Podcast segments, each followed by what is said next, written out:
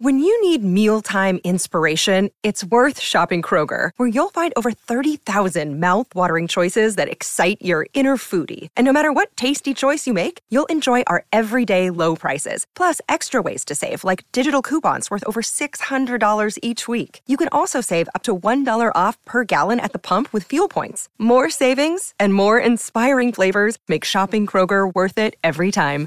Kroger, fresh for everyone. Fuel restrictions apply.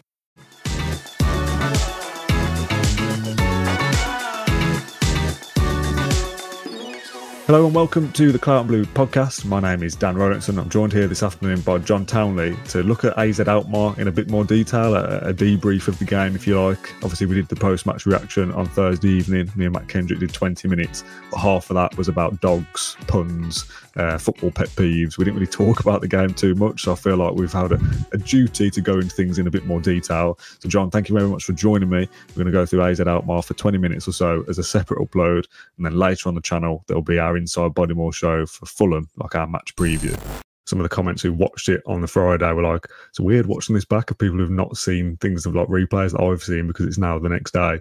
And but that was like we just got back. Here's our initial thoughts. So we'll talk about that, the VR decision, the, the corner that shouldn't have been a corner, uh, and we'll get to that in a second. But we said how if you'd have just looked at it on paper, I would have expected a 4 1 win at Villa Park and a cagey 2 1 where they go ahead at their place. So for the, the roles to be reversed is, is, strange, but it's always strange when you play somebody twice back to back like that anyway. Not the game that I expected it to be, but important that Villa and Emery found a way to win despite not really being anything special themselves, I didn't think. Yeah, precisely. And I think that's a good thing because we need yeah. to overcome these tests before the knockouts because there'll be a game or a few games. I mean, how all of the games could be really difficult, but you know, we could be playing a team um, who are half decent, like AZ Alkmaar, and we could come unstuck at home and we could lose 1 0 away because while Clement Lenglet's goal should have stood, um, Villa should not have had that corner. And if they were 1 0, uh, as we were we were 1 0 down and we probably shouldn't have had that equaliser. And who knows what would have happened in the last 20 minutes. So it's nice to have the experience of coming back from a goal behind. Even at home, doing it away from home is obviously much harder, but you'd like to think mm. that Villa wouldn't be in a position where they were behind anyway. Um,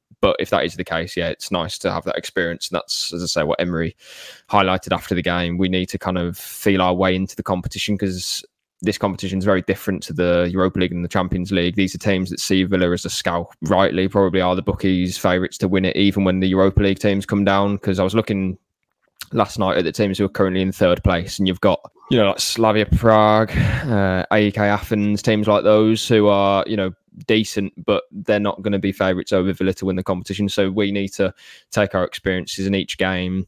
Um, you know, winning 4 1 away to Alkmaar is brilliant for confidence, but it doesn't teach us too much. But I think coming a goal behind against Alkmaar mm. at home probably teaches us probably a lot more. So, um, yeah, good experience and a good probably learning curve as well. I think for, yeah. for the squad, and just a strange way that it played out because I wasn't expecting it to be an easy game as such, but because we'd beaten them four one at their place very recently, you think, well, we're better yeah. at Villa Park. It should be fairly straightforward.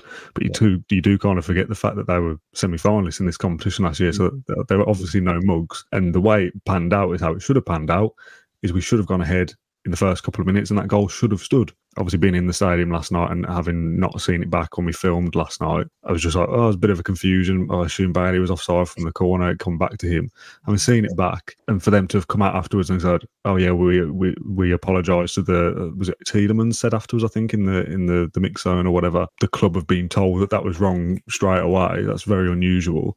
And thankfully, we'd gone on to win the game anyway. And technically, it doesn't matter. But I would have expected a very different game had that Lenglet goal should have rightfully stood in the first two minutes. Yeah, I think so. I think if Villa go a goal ahead, then they probably win the game relatively comfortably. Yeah, it could have been a three or four nil kind of thing, couldn't it? Yeah. To be fair, it was a weird one because uh, in the press box, we have the um, the benefit of having little monitors next to us, so we can see all the replays as they happen. So uh, when it was called off, it, I was very confused because I was thinking, well, he's not offside. so I, I, I, must, I was thinking, oh, there must be a rule yeah. that I'm not aware of that maybe it's like last man back or something. If if they, that was the only the way the, the game's going now, I do sit there sometimes and think, I don't exactly. know the rules anymore. I don't know what is going on. Yeah, and that's why there weren't many um, reporters or journalists or whatever, like kind of saying on Twitter, like, by the way, it was onside, yeah, like he was yeah. wrongly called offside, because no one wants to make the mistake of being told in the comments, "You're an idiot. This is the rule," you know that sort of thing. Um, so that's what I automatically thought. I thought, well, the the uh, player who's cleared off the line was it Pavlidis, I think. Uh, really good clearance, and you know Watson yeah. should have scored, but there's not much more he could do. The ball's going in. Um, so I just thought, yeah, the last man back rule maybe or something. That's something that I'm just not aware of. So I don't know how VAR got that so wrong because he was clearly onside Bailey. So I don't know yeah. what if there's a mix of on communication or something like we saw with the Liverpool and Tottenham game. I don't know. That would be the only way I could explain it because it was quite clearly onside and they checked it. Yeah, I don't know. Um, I don't know whether we get the audio back or whatever it may be. I think the officials are Portuguese, so I presume they would have been communicating in their own language. Um, so I, I don't know. We haven't seen why it wasn't given, but yeah, ultimately it doesn't it doesn't matter. But mm. if Villa were to draw that game, then it would be a huge talking point because we would have been um, robbed of a start that I think would have given us the platform, as you say, Dan, to probably win the game quite comfortably. I suppose these things even out, don't they? That they go ahead, rightfully so. They had a goal ruled out, didn't they? Which was actually a really nice move, to be honest. Yeah, the goal they scored that was uh, was offside. Um, they offside many times, thanks thanks to Villa's uh, offside trap doing its doing its thing. I'm really looking forward to that Villa Spurs game, by the way, in a couple of weeks. That could be quite something that the two high lines competing against each other. But these things tend to even themselves out, thankfully, pretty quickly for Villa uh, AZ score, Villa go up the other end and score from a corner, which shouldn't have been a corner. You say it's one of those. They've had one, we've had one, and that kind of restores the game back yeah. to some kind of even balance, I guess. Good header though. yeah, you don't tend to see them being evened out um, in the same game. It's usually like yeah. over the course of a season, you know, the table never lies sort of thing. Yeah, I don't know. I don't know where the um, where the official was standing. I know obviously the linesman was obviously his view was must have been blocked, but it was never a corner. I think it was Clasie, who the former Southampton player, who kind of covered around on the back post. And to be fair, from where I was sitting, I thought oh, it must be a corner as well because the ball when it hit Kamara's shin or whatever, I don't know how he's missed, but it went so so much over the bar. That's the wrong word, but it went yeah. It cleared the bar. Not Such a distance, you thought. Well, it must have yes, been a exactly. Yeah, it must yeah. have been a good tackle. And Clasie got up and he was he was taking some like um uh, like handshakes off his teammates and stuff. And then when I saw it back, I was like, that's why he wasn't celebrating like he scored a goal because you were thinking, wow, that's brilliant that's tackle. Yeah. yeah, exactly. I don't think their manager was best pleased that they didn't get like um an apology or anything after the game like Villa did, but I suppose it's because of VAR. But VAR can't get involved in mm. uh, everything that happens on the pitch. And I know some people say, "Oh, that's why VAR should be there. It should be there to kind of overturn those clear and obvious errors." But I suppose you, you're opening every decision on the pitch then becomes a VAR incident, which is something that we don't want because God, games will be lasting like twice as long. Um, if there's like multiple, you know, several VAR calls every 10 minutes because of little fouls here and there. So, mm. um, yeah, Villa, you know, got away with one, but then also they should have had a, you know, a, good start anyway in the first few minutes. So yeah, I don't think AZ can have too many complaints. To be fair, just on VAR very quickly, I'm going to massively put you on the spot here. I did not say I was going to uh, do this subject. If you were put in charge for PGMOL to fix it, to change it, to implement it in a different way, do you think there's a better solution to use VAR, would you be of the mind to scrap it entirely? No, I'm I'm all for VAR when it becomes um, you know, works in both favour those no, but those clear and obvious errors, they are things that need to be stamped out. And when it was first introduced, I think everyone thought, well, you can't possibly get these decisions wrong then because you can quite literally see it, and your job as a referee is to yeah. make decisions. And quite often, I do actually think they're black and white. I think very rarely are they kind of grey areas. Like you had the Watkins penalty against Palace. I think that was a bit of a grey area, but you can see why he's given a penalty. And I think mm. you had to give that penalty. That's about as kind of contentious as it gets. All the other stuff is pretty obvious to me.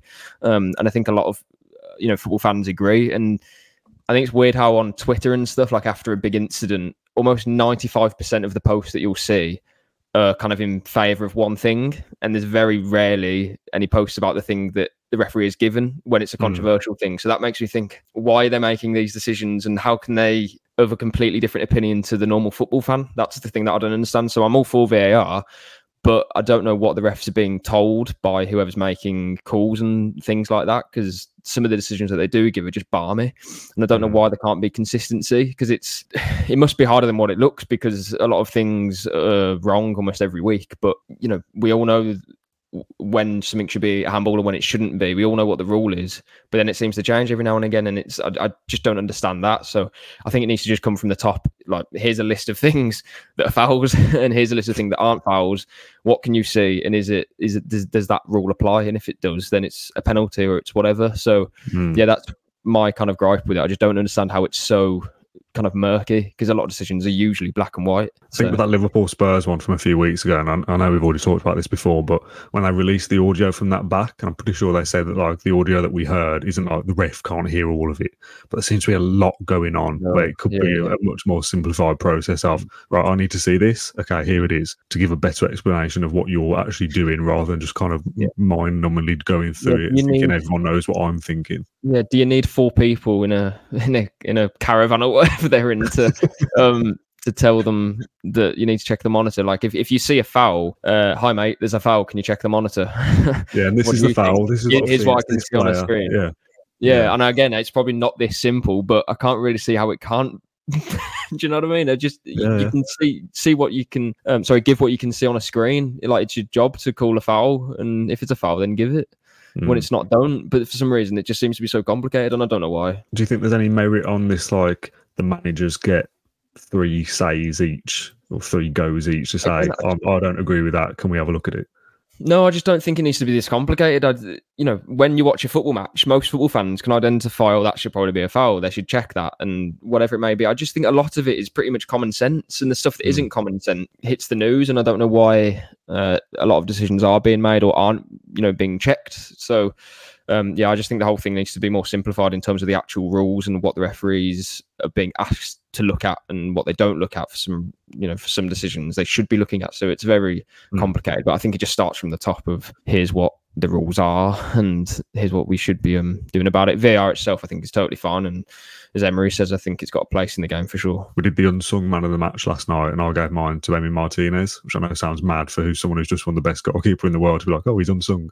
But in that game yeah. specifically, I almost gave it to Diego Carlos, but he scores, so you know he's obviously getting recognition anyway thought Martinez, and I, was, I, said this last night, so forgive me for repeating myself. I thought he played the sweeper keeper role very well. The high line is obviously high. He comes out and he's very good at it, uh, clearing the ball away.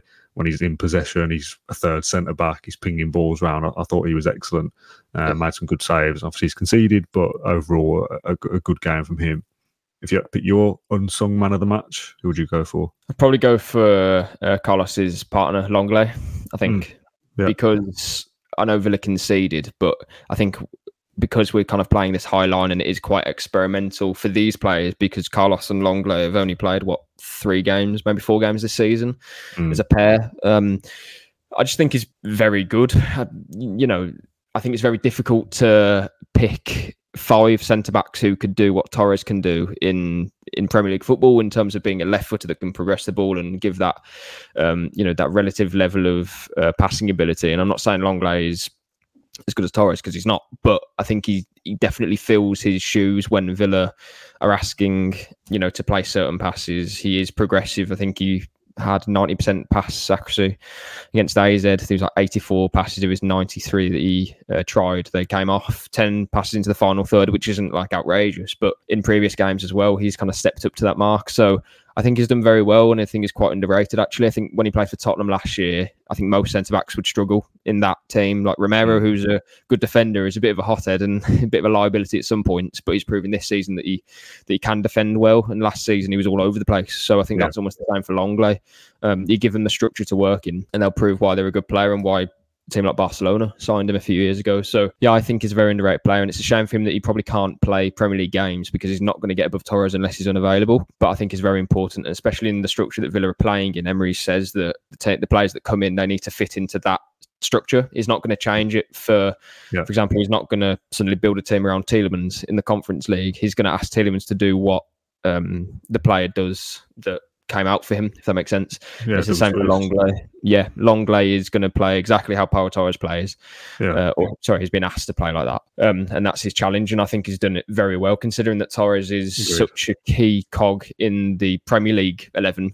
As such, mm. I think you know we're not really seeing too much of a drop off in terms of you know what happens in uh, in the defense in terms of that kind of possession. And then just defensively again as I say that high line worked well against mm. AZ yes we did concede one goal but we caught them offside eight times. Um, they almost didn't know what to do in the first half AZ there was there was a point where that Møller Wolfe left back he beat a couple of players and they were like doing some like, like tiki taka passes and it looked really good. But then he tried to kind of he kind of just melted. He didn't know what to do uh, as soon as he got past the halfway line, and he kind of just passed it forward, and there was no one there. And he was like, "Right, we'll have the ball back." I like the high line, and I think it works well. So fair play to Lenglet and Carlos and the uh, two uh, fullbacks as well for you know coming into the team and managing that well. I don't want to kind of like downplay any particular football tactic or way of playing because every way is you know they're all professional footballers it's all they're coached on it five days a week and everything you know, whether it's long ball or high lines or whatever it is it's all a way of playing Having mm. said that, for Carlos and Lenglet to come in and play what once every two or three weeks in the conference league and then go out again, especially Carlos who's had a big injury to come yeah. in and, and, just kind of seamlessly slot into that. If we were playing a lesser tactic where they received the ball and then hoofed it 80 yards and that was all that to do all game, receive it, move it, receive it, move mm-hmm. it, I'd kind of think, well, that's easier to adapt to that to come in and play the high line in the same way that Torres and Konsa do, and to have to distribute the ball in the same way that Pau Torres does, that can't be an easy task. It isn't as simple as just receive it, hoof it. To come into a side that is very well drilled, like we all saw that picture, didn't we, a few weeks ago of the back line all like in exactly the same position, like like waxworks. For them to come in and fit into that cannot be an easy task. And I think they deserve a lot of credit to come in and not look out of place in a in a system that is more technical than just hoofing up the pitch. Yeah, precisely. And again, that's credit to Emery, who will have, yeah. like, you can imagine that 11 kind of going through their drills and then uh, Lenglet is kind of just standing behind Torres, kind of mimicking him because this is it's the same thing for every player.